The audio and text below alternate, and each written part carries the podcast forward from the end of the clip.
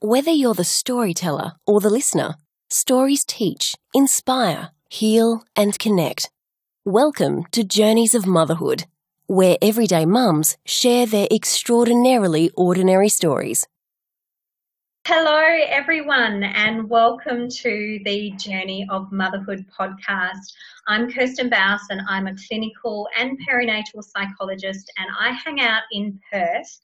But I'm finding myself hanging out more and more in the lovely cities of Sydney and Melbourne. Uh, because I've actually brought my retreats to both those cities and certainly will be doing that again this year in 2018. Um, now, for those of you who don't know much about me, I spend a lot of my time being a mum, talking with mums who are my friends, and also working with mums in my professional capacity as a psych. And for me, it's really what floats my boat. I just find that I love being with mums and helping them use those challenges that motherhood endlessly brings as opportunities for personal growth.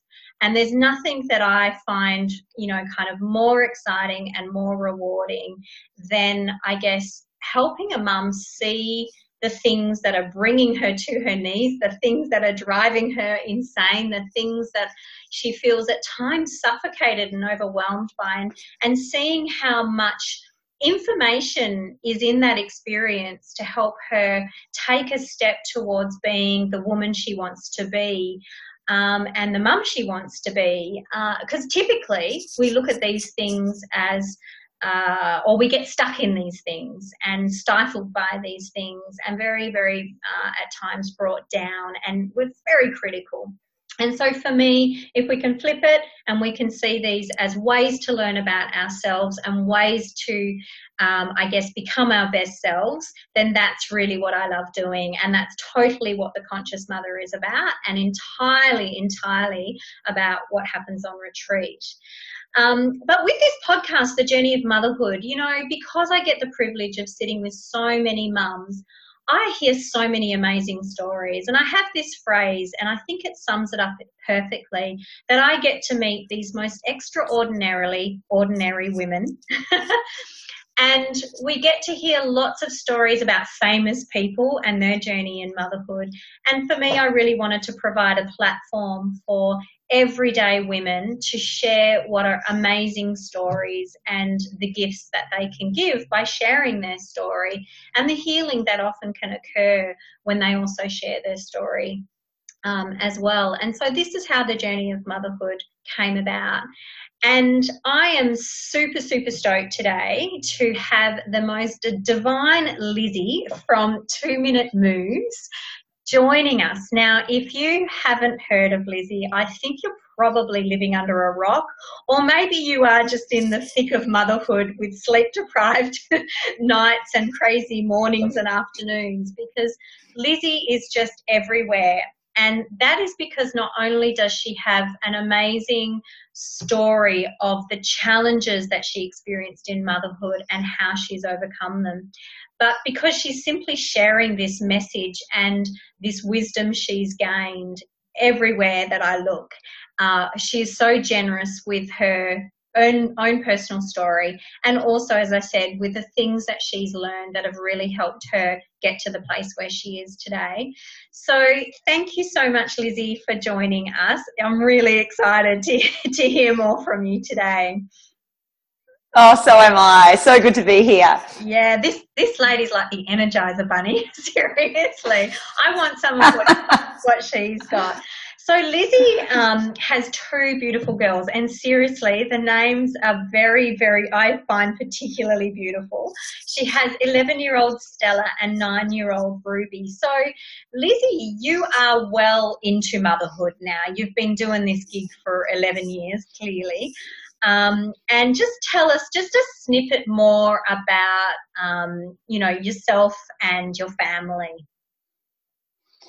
Yeah, I feel like I'm in this awesome little pocket of motherhood actually. For the last few years, I've been like, can I press pause on this one? It's not the toddler, it's not the teenagers. It's like, let's just pause this and bottle this. Yeah. And uh, yeah, there's just something about this age that I am totally loving. I think it's the connection that I have with my daughters. I think it's, um, you know, everything I've been through, what I've learned and what I've come to know as important and not important just is now sort of all just sitting in that and really loving motherhood more than I um, ever have. And we live in the northern beaches in yeah. Sydney, uh, or otherwise known as Paradise. Yeah. and and uh, and yeah, so um, so we live here. It's really great. The girls go to school up the road, so we can all walk there every morning and afternoon. And um, and and yeah, I I think anyone who is in that phase, that stage of of little kids and thinking there's no light at the end of the tunnel and it's all really hard. Um, just just know that there there is a little bit of light. I, I certainly couldn't see it when I had the baby and toddler for myself, but yeah, I'm I'm totally loving where I am. It's funny you say that because um, it is so, so true. And to be honest, I think it's one of the things that helps me do the work that I do is because I'm still in immersed in mothering, but I'm far enough along that it's given me some perspective. Um, and I can I can say with that absolute honesty, like you, I can hear it in your voice too, that there is a light at the end of the tunnel. Um, those really challenging years simply don't last forever. Um, and while I hope mums enjoy as much as possible each stage of their child's development, if you are finding a particular stage really tricky, rest assured you'll move through that and then you'll be faced maybe and most likely with a stage that is more comfortable for you. So that's clearly where you're at. You're in your um, genius zone of mothering, with girls being the ages that they are. Um, but I know that it actually hasn't or wasn't always that way for you, that you didn't kind of glow with God, I love motherhood um, at some point in your journey. And I'm wondering if you would just maybe share a little bit about that and, and you know, with our listeners. I thought that I was going to love every single moment of motherhood. Okay. I couldn't wait to be a mum. I thought I was just going to be this amazing earth mother who just remained calm at all costs and was just sort of, I just pictured myself floating around my kitchen with sort of children at my feet as I was, you know, baking all these muffins. that was my fantasy too. That you that was seriously what I thought as well. Not the yes. well, I was okay with one. Okay. And then when I had two children, I couldn't believe the emotions that I was feeling. This anger that was coming up inside of me was like nothing I had ever experienced. This darkness that mm. I had. I was so, so dark that my mantra in my head was, I'm going to kill myself. I'm going to wow. kill myself. That was the thing that I kept on going back to. And this from someone who I would consider myself an incredibly positive person, someone who could lift myself up out of situations, see the good in things, remind myself that um, of all that I had and could be grateful for, but none of that was was working. And in fact, I think it was working against me because I felt so much shame that I wasn't coping as a mum, yeah. that I felt I was failing as a mum, that how dare I, with all that I had, uh, healthy children, mm. big one, um, a husband, a family that was supporting me uh, emotionally, uh, a house to live in, food to eat. How dare I not be coping and feel like I was so stuck and unable to enjoy myself and so overwhelmed and not be able to talk myself out of this, you know, this way that I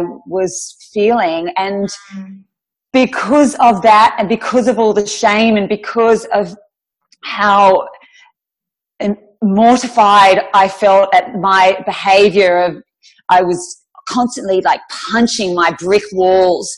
I was holding my little Ruby in my arms upstairs and out, you know, looking out the window and picturing throwing her out the window. I mm. was had seeing it, my toddler Stella with like looking at me with terror in my eyes as I was throwing things and picking her up and screaming that I couldn't take this anymore.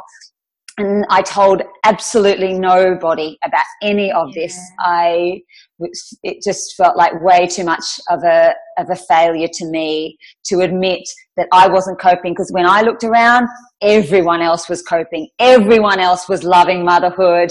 Uh, that's all that I saw. Wow. I am I mean I've I've heard your story and I've read your story because I've seen interviews and we've met and you know and I've got your book um, which is just fabulous but I guess to hear you say such raw, you know, I mean, you just really, I, I, could picture all of those things that you're talking about. I really um, had the sense of just how desperate you were and how burdened you were and how much shame you carried. And, you know, I am so grateful that you're putting that experience out there because I hear it time and time and time again in the privacy and the confidentiality of the therapy room. And it's said with, it's, it's a whisper. Women kind of, you know, they, they almost have to spit it out. It's so hard for them to admit how low they are. And, you know, I mean, I have been known to say, I get it. I remember wanting to throw my kid out of the cot as well because they just wouldn't sleep. And, and that feeling of, powerlessness, helplessness, rage, and shame. Like that's a really shitty concoction of feelings. Hmm. And to hear someone, you know, openly acknowledge that, which is this big taboo. Motherhood, mothers should not get angry. This is the whole kind of bullshit message that we get that we don't have these dark feelings. Um, to hear you share that is just so, so important. Um, yeah, so important. So, you know, thank you for being honest um, about that. And I'm, I mean, for me, what I really am curious about is how how did you move through that? How you said nobody knew. You didn't tell anyone what was going on for you. So you must have been just so much suffering um, how, what was the next thing for you? How did that change for you? It was some words that my husband, Felix, actually said to me because I think you can hide it from everybody, but to hide it from someone who is living with you full time, your partner, is, is quite hard. And even though I completely retreated from him and put up kind of this armor because I, I didn't want to talk to him about, I didn't want him to see me as a failure. He could see. And. I'm sure he was looking at this woman in front of him thinking, who, what has happened? Who is mm-hmm. this woman? Where is this um, capable, positive, joyful woman gone? Yeah. And so he actually said to me, one day, it was a day and I was just sort of sitting there and, you know, halfway up my stairwell on these, you know, crazy 70s carpet stairs. And I was sitting there sort of in the corner back against the wall and, and he came up the stairs and he grabbed my hand and he, he pulled me up and he said, you know that you falling apart means that this whole family is falling apart.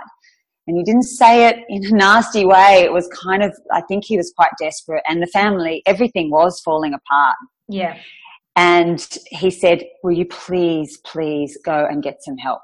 Yeah. And that's when I went, Okay, fine. I, I will go and, and get some help because I think it was the words of the family. Yeah. And getting it out of just me into a bit of, of a, whew, like um, sort of a shock, just thinking, oh yeah, this is actually having a real impact on everyone, and I am missing out yeah. on this time that I'm never going to have yeah. back. Yeah. And so I did. So I called my doctor, and oh man, I felt like such a failure for doing that. And when I went and saw her, I really expected, and she's an amazing doctor, wonderful woman I totally expected her to say, "Oh, come on, get over it." You know, look at everything that you've got, and um, you know, you're fine, you're fine, get over it. And um, uh, and so I was really scared. Actually, she was going to tell me that, mm. uh, but that's certainly not what she told me at all. And I didn't even, you know, it's interesting. You talk about how um, the people, the women that you see, how they have to even spit it out. I didn't even tell her about my suicidal thoughts. That was, I was way too ashamed of those. Yeah. It took me a long, long, long time to tell anybody that. Yeah. And, um, and so, yeah, and so seeing her was a, a massive shift because she, she took what I was feeling incredibly seriously mm. and she gave me my treatment options Mm. But I think the biggest thing that she um, said to me was the oxygen mask analogy. Yeah. You know, when you get yeah. on a plane, you, they tell you to put your oxygen mask on first before assisting others. That's what yeah. you have to do. And I was so shocked at that because I thought to be a good mother, to be my idea of a perfect mother, mm. meant that you're supposed to give everything to everyone else. And it wasn't about you at all. Being a good mother meant being a selfless yeah. mother. And yeah. now I am so used to putting my oxygen mask on. I look back at that time and think, whoa, I can't believe that I really was doing nothing to give back to me. Mm. Yeah. And I think again, this is just the the crazy um, ideas that we develop over time uh, about what it is to be a good mum, a great mum, the perfect mum, is this notion of sacrifice. And I often talk about how, you know, we cook this beautiful apple pie or something, and we decide that we can only have a piece if something's left over. If, if people have chosen to leave a piece for us, that's when we get a piece of this apple pie.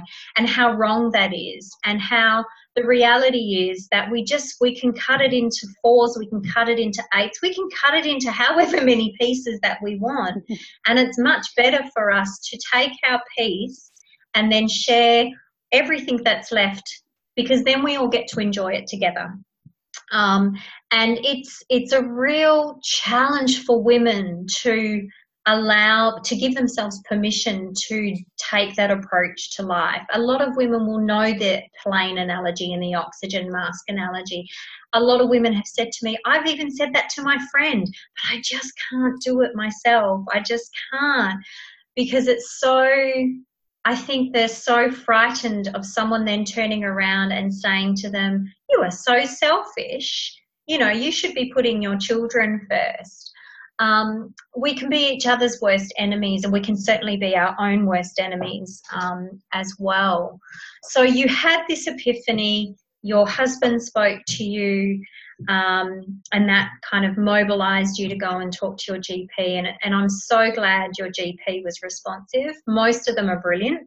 Um, at times, I have had mums come and say to me, Yeah, my GP just said it was because I was super tired, which I know we are in those stages. But yes, I've heard a lot of women say that to me as well. So, yeah. yeah. Yeah, mm. yeah, and I think um, you know it, it's it's easy to kind of buy into that as well. Oh, okay, it'll all be okay once I get start getting sleep.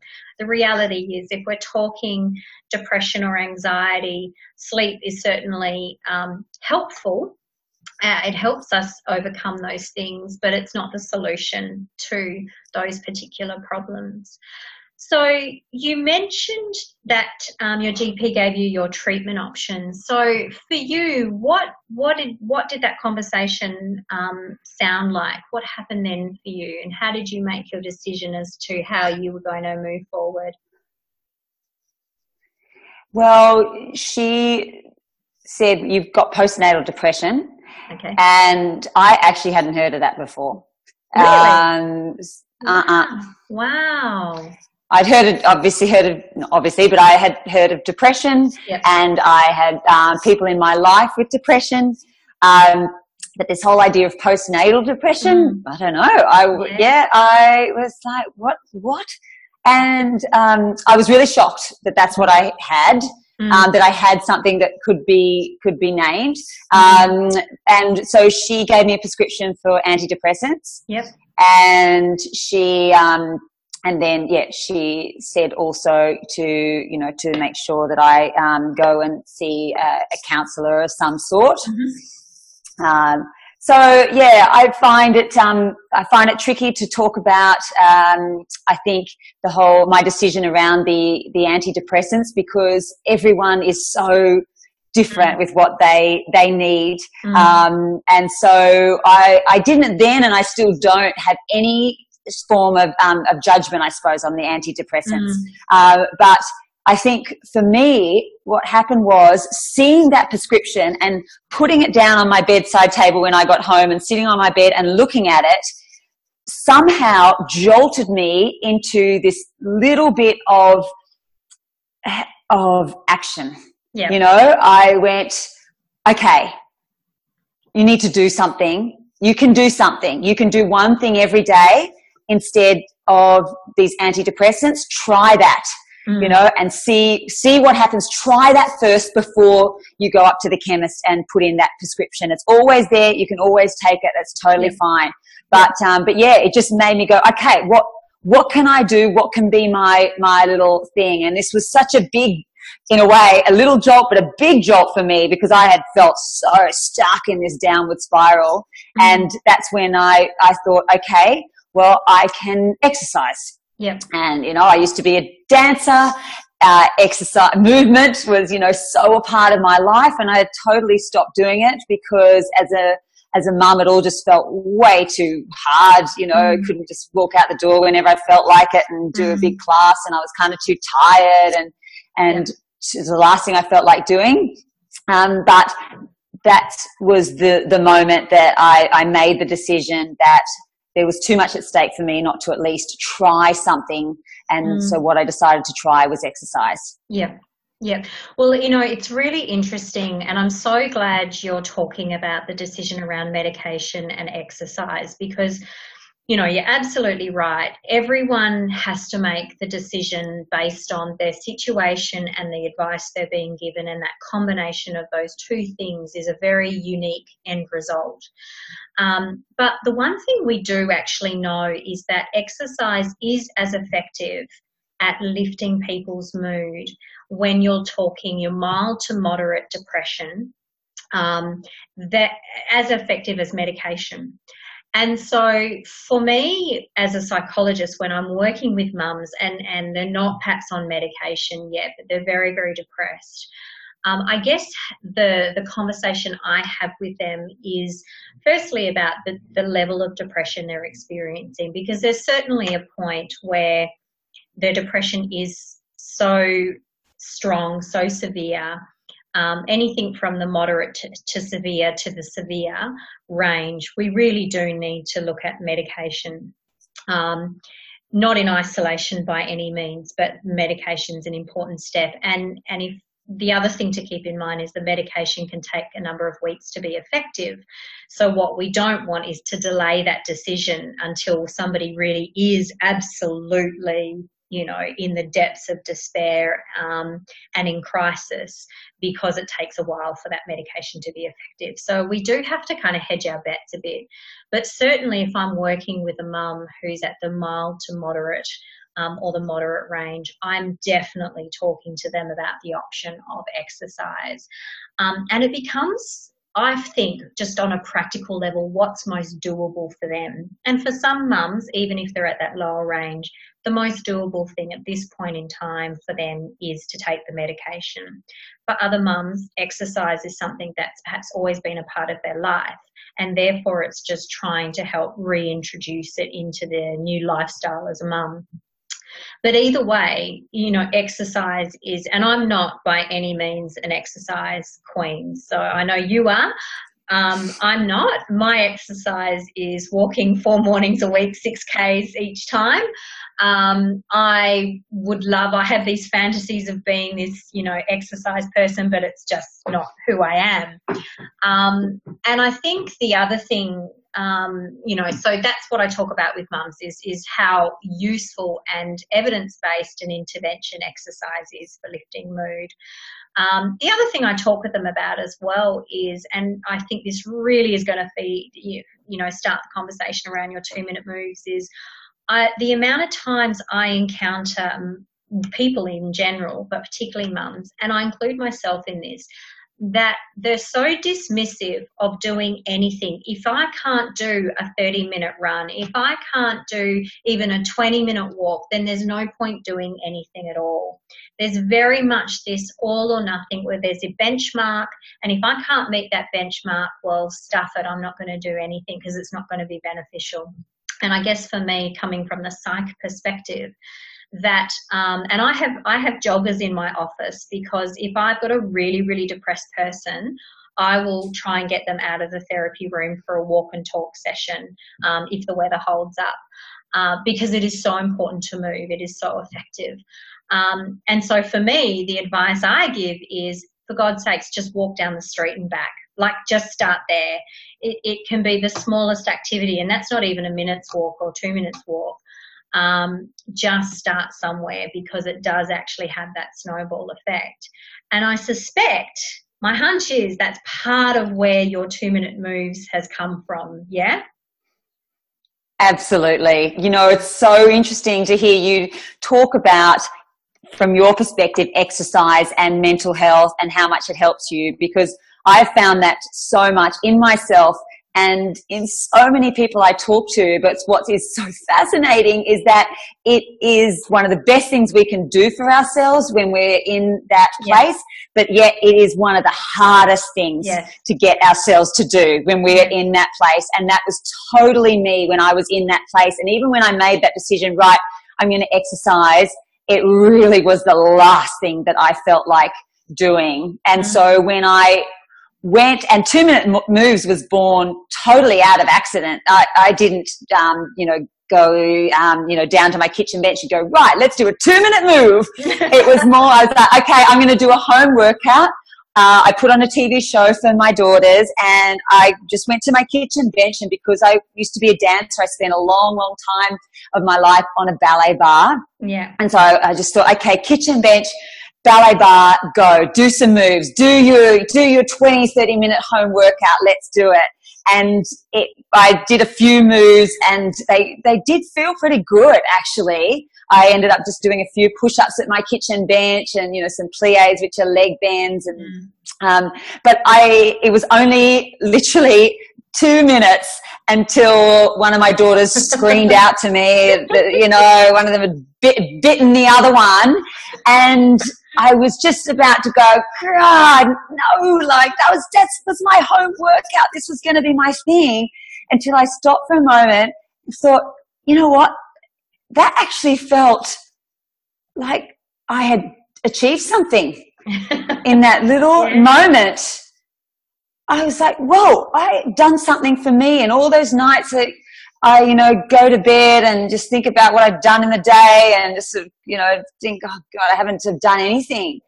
I could go to bed that night and think, oh, I, I did that little tiny workout at my kitchen bench. I did 20 push-ups for me today. And I think that feeling of, um, of achievement, that feeling that, that little bit of strength that I felt, both in my body, but also the fact that I'd done something for myself, that's what brought me back to mm. do that the next day and then the next and the next. And what that did was completely change my all or nothing mindset, which I was totally stuck in. And I think it blows some people's minds when they start um, thinking about exercise. You know, I certainly pass so many people on the street like, oh, we want to exercise, but we just don't have the time.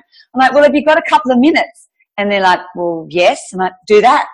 Mm. But doesn't exercise have to be this this hour? Doesn't it have to transform or you know go towards a body transformation and towards you know toning your triceps? Doesn't it have to be this certain level of intensity? It doesn't have to be you know really worthwhile to do it.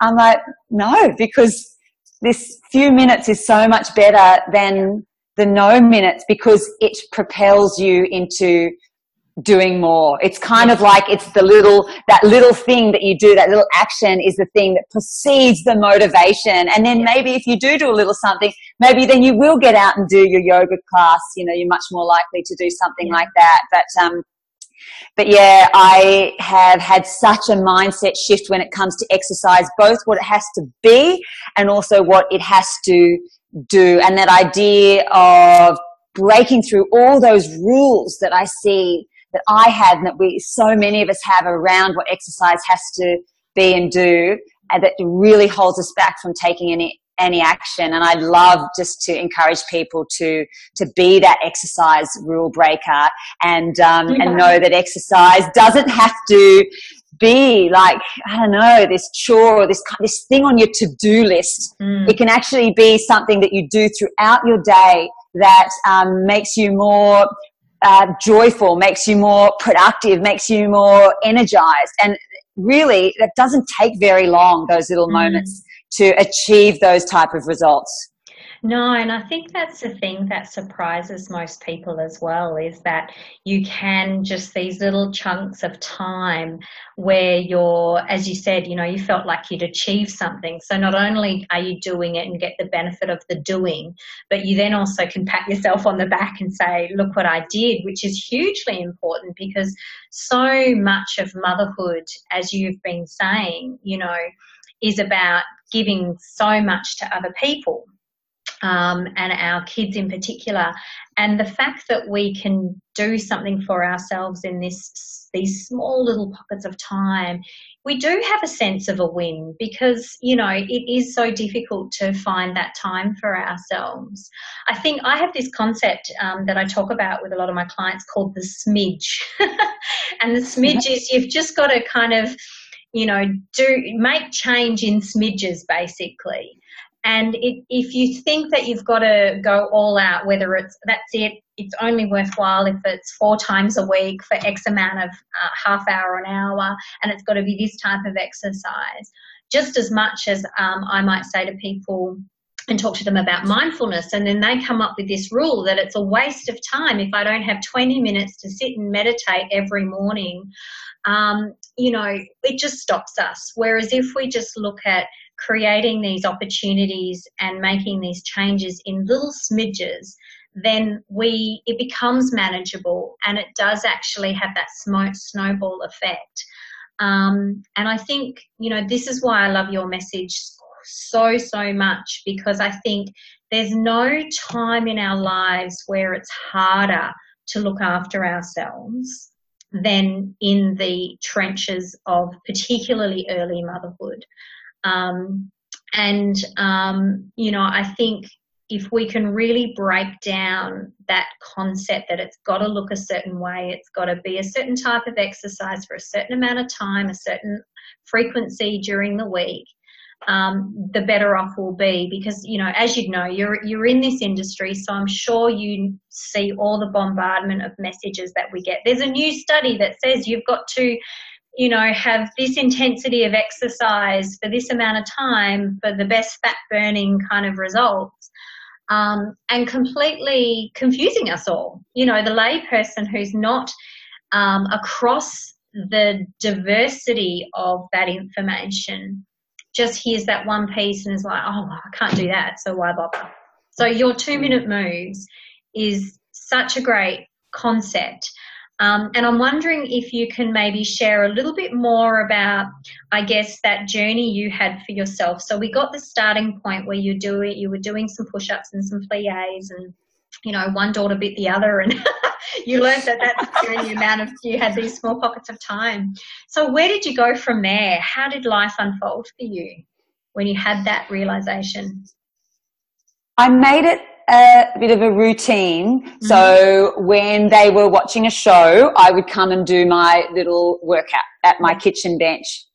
And, you know, and sometimes that went longer for two minutes and, and sometimes it was just, just the two minutes. I mean, there's only so long you can get with a TV show with kids yeah. that little sometimes. Yeah. You know, mine were yeah. never very good in front of the TV. Um, so that became my little ritual. So every day that was it. I would make sure that I did that, uh, you know, just that, even that two minutes at my yeah. kitchen bench. And then what happened was because I think my body was moving again for me and getting that bit stronger when I would do things like hang out the washing. I just kind of, my body wanted to move more. And so I was like, okay, right. Well, we're in between, you know, as I grab a piece of clothing, I'm going to squat as I, as I do that. Um, and I started finding these other little moments throughout my day that I could could move more. You know, I had a, a little um, you know, baby. So when I was, you know, lying down on the floor with her, I'd lift my, one of my legs up and down to the side. Mm. There was this crazy thing that happened because I was starting to move. I became more connected to my body. In a way, I started to reclaim my mm. body as something that was mine. Yeah. And so my body started going, give me more, like move me more, get, get me stronger. Like I, I liking this, this feeling and I'm, mm. I'm liking how you're just kind of giving this to me in pockets throughout my day. And that's really what it was. Like I, so if I was, you know, stirring some, you know, pureed stuff on the stove or whatever, like I would do some, some heel raises and I still do this, you know, um, mm. uh, nine years later always my little habits, something in the blender, heel raises, push ups at my kitchen bench. When I'm brushing my teeth, I just, you know, love to put my legs out wide and do some wide squats, you know, crashed out on the couch, um, lying back to sort of lift up my legs and do some leg cycles. I mean, my girls are always, oh, mum's two minute moving. Let's do some two minute moves. I always, you know, when I go, um, you know, shopping, uh, something like they just know we just park um, further away, and they're like, I guess, and then we just walk to the shop, and they're like, we're two minute moving. It's just taking those little two minute moments to to get a little mm. bit more more mm. active. And the other big thing I think that did was because it built my sense of self worth. Because I was giving back to myself, I was telling myself, you know what, you are um, an important part of the equation here. Um, I then, I guess, felt that little bit more confident because I was getting stronger as well in my body. And I think there's a real mind body connection with, with strength and with confidence, the way you hold your body. And that's when I started talking to some friends about how I was feeling. And I did finally go and, um, you know, and not lie on the, um, you know, the tests that you do to, um, to get referrals to a counsellor. I, um, you know, I really admitted what was going on. So I went and, and, um, and got some professional help and talked to someone and admitted to them, which was just so, so, so hard, but I'm so yeah. glad I did it. Yeah. And I also realized that, um, because all these really strong emotions I was feeling, how I really connected that to being able to exercise and move my body and the impact that had on, you know, when I was, you know, feeling really, really pissed off, like rather than screaming at my kids or throwing something as I, I used to do, like I started just doing things like doing like a shadow box, like punching my fist mm-hmm. out the front or doing a run on the spot or something like that. So it also actually became my way of coping. If I was feeling really stressed out, I do like a few simple like roll down towards my toes, you know, rolling down and then mm. rolling back up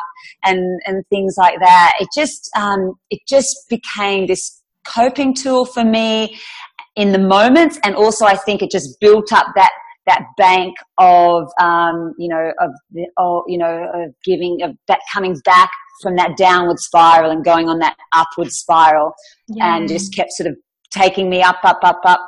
Um, yeah. And then when I started to go down, down, down, as I still do, yeah. um, I knew the things that I had to do. A few weeks ago, I was having a really, really low week. And every night I just made sure that I did 20 push ups at my kitchen bench before I went to bed. And there was just something about that feeling that just that little bit of strength and empowerment um, of pushing yourself up off the bench um, that just made me go, okay, there's, I'm doing something. There's, there's my little action. It's going to yeah. be okay. It's really interesting you say that because as someone who had um, has had anxiety on and off through my life, I'm very accepting that it will kind of come up for me again. I'm not sure when, but you know, it, it, I'm 43 on Friday actually, um, and I know that um, it will come up num- numerous times in my life. But because I know how to uh, manage it um, and how to kind of live with it and ride it out in, in the most effective way possible, it doesn't freak me out anymore. So I've got a real sense of what I would call competency, like around it. And it sounds like that's the same for you in the sense of you've found a number of things that work for you. And because you know that they've, they've worked, you've done it before, it actually increases your confidence about how you manage your mood. Um, and that in itself is a really big factor in being able to go through those down patches more quickly too is knowing that you've got some power over how you experience it and how you overcome it. Yes, definitely. And also that awareness of when it's kind of the last thing you feel like doing. Yeah. That's when I certainly know, yeah. all right, that is my signal to myself that this is when I actually need to do it the yeah. most. That's totally fine. You don't have to feel like doing it, but that's, that's your signal. And this is something that you really, really, really need to do more than mm. ever. Yeah, yeah, definitely. I think it's interesting that you said, you know, you don't have, you don't feel like it because I guess if there's one thing I know for myself, and I certainly say to um, my clients, is if you wait to feel like doing something, you'll be waiting forever. Um, and so that's not your guide. Your guide isn't, I feel like doing it, therefore I do it, or I don't feel like doing it, therefore I don't do it. Your guide is, I don't feel like doing it. And as you've said, that's exactly the time when you do do it. Um, so you use it in that way um, to, you know, take the action that you need to take. But I guess, you know, with all of this learning, um, personal learning, as well as all your knowledge, having been a dancer and having been in the fitness industry for, you know, such a long time, you then decided that you were able, you know, you wanted to share this information with mums out there in the world. And so you've written the book, Two Minute Moves it's pretty cool. I've had a look at it. I've had a good read. I'm working my way through it. Funnily enough, I go straight to the recipes. I thought you were going to say straight to the wine bottle workouts. No, no, no, no, the recipes. um, yeah, so tell us a little bit about your book. I wrote this book because I was hearing from so many women who were really struggling to exercise. They just thought it wasn't possible. And also I wrote it because when I started sharing my story, I realized that that had such a powerful impact on helping others. I yes. couldn't believe it. Yes. And this, it happened actually when I, I first shared my story when I made a decision to forgive myself from that time when the girls were little and I really just felt like I had stuffed it up and missed it and it had such long-term impact on, you know, on the mm-hmm. girls and everything. And, and just one day I was jogging along and I just stopped all of a sudden and went, it is time to forgive yourself. Yeah. And that's what I decided to do. And the forgiveness part was very much tied into the sharing of the story and to take away not only my shame but other people's shame. Yeah. And I decided that I wanted a book that when I was, you know, there at rock bottom or those times in my life when I just thought, you know, giving back to myself, doing anything for myself is just way too hard, that I could walk into a bookstore and go, oh, what's this thing? Two minute moves and open it up and think, oh wow, that there, here are a whole lot of things that are so achievable for me. And that was just kind of full of hope and full of a whole change of mindset when it comes to, to exercise and to self care and even to motherhood. And so every morning at 5 a.m., I would get up and I would write for an hour. And I'd write as I went out walking because I thought if I was home, one of the kids would wake up. And so I voice memoed this whole book uh, for an hour every morning at 5 a.m. Uh, mm-hmm. just like such a perfect example of just those little things adding up to making a, such a big difference. And, um, and yes, and then at the end of that year, I had a very clunky manuscript, but enough to pitch it out and get a publisher and then just, you know, worked so uh, hard on it. And I'm incredibly proud of it, not only um, for, for myself, but I'm also very proud that I was able to write a book that I could, you know, look at Stella and Ruby in the eye and read out every single word to them without censoring it, which wasn't an easy feat with a fitness book where the temptation is to sell a book which is all about this is how you fix your body and mm. uh, you know mm. this is um, yeah all about body transformation and i didn't want that message for them i wanted yeah. them and anyone reading it to feel really good about themselves and just to give have some tools um, to you know to feel even even better about yeah. themselves. So um, yeah, so that was the book that I wanted, and it makes me really proud that that's the book that I um, have delivered. Isn't that often how it happens? You know, the book that you want yourself is the one that you write for others. Yeah. yeah. Well, it is fantastic. It's also just really, you know, beautiful book. It's lovely to. Um, I love books.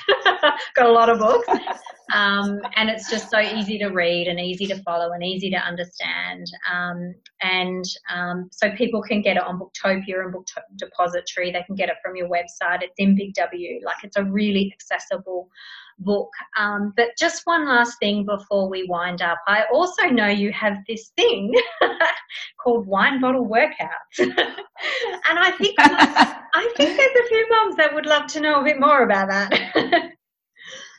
that came about because I really wanted to, you know, bust through those excuses that you needed to have your, you know, the top exercise gear at home yeah. You had to go out and spend all this money on exercise equipment if you wanted to do a home workout. And also the fact that I really think that exercise, you know, doesn't have to be this boring old thing that you mm. kind of hate. Mm. It can actually be something that does put a smile on your face. And why not find ways to move that that happens rather than finding, you know, doing something that you hate. Mm. And um, yeah, and I also just was like, I have always got wine bottles in my house, you know, uh, which was which is great. The only time I didn't have one once, I just had my Soda Stream bottles, and I used those. And and then you know, Soda Stream ended up sending me a, Soda Stream thing, so that was cool. Um, but yeah, so with whatever you have at home, um, that idea of you pick up your wine bottles and you do a few moves with them for one or two minutes, and you feel it incredibly fast yeah. And my mum does them. She has her sitting out in her kitchen bed. She does them every night. She comes back from her evening walk just to keep up that strength mm. in our arms, which mm. we, in our, and our bones, which we lose as, as women. Yeah, um, and yeah, so it's just kind of that little thing that you can do to put a smile on your face and just to keep that feeling of, of strength uh, in your upper body. And uh, yeah, and they just um, they make everyone laugh. So that's what I that's what I love about them as well. So where can mum fi- mums find these? I, um, I post my little bite-sized little workouts um, up all the time on Instagram and Facebook, and that's at Two Minute Moves, T W O, Minute Moves. And then everything you need to know as well is at two-minutemoves.com. And uh, yeah, so I just try and use my social media just to give those little um, moments of, of inspiration and motivation when you need it and keep it really real as well, you know, rather than saying, you know, you know, get down on the floor and do a hundred crunches. You know, your kids are just going to jump all over you when you mm. do that if you've got little kids. So what's the way that you can really work these moves into your real everyday life. And that's what yeah. I try and achieve there. Yeah, yeah. Well, that is so fantastic. I'm sure there will be a lot of mums, if they haven't heard of you, going to your website and your social media pages and checking it out.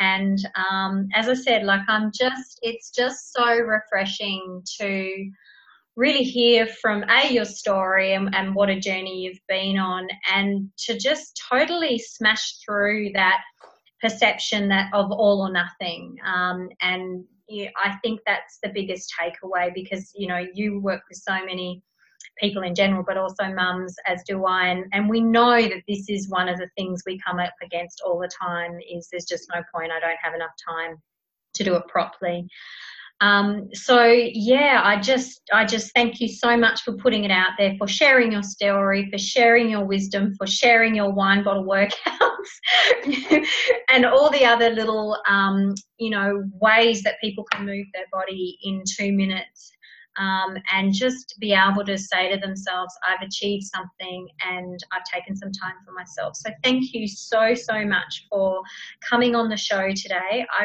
really, really appreciate your time. It's, I've just it's been great listening to you. You're a wealth of fun and wisdom. oh, thank you. I've loved hearing your wisdom as well. I could just sit here on the other line with you and like, tell me more, tell me more. we, we could have a long chat. oh dear. All right. Well, everyone who's been listening, I really hope you've hung in there. It's been a long podcast, but it has been such a, a huge amount of information. Um, you might even want to kind of listen to bits of it again because Lizzy's just got so much to offer. Um, as I said, you can check her out on 2minutemoves.com on all the social media platforms. She's there. Tune into things like the Today Show as well. I've seen you on there and that morning show, um, other channel, like you're just everywhere, which is so, so good because it's such an important message. And so I hope you've enjoyed listening to Lizzy. I'm sure you have, and check her out. And stay tuned um, or tune in for our next podcast, which will be coming out in a week's time after this one. Thanks, everyone. Bye.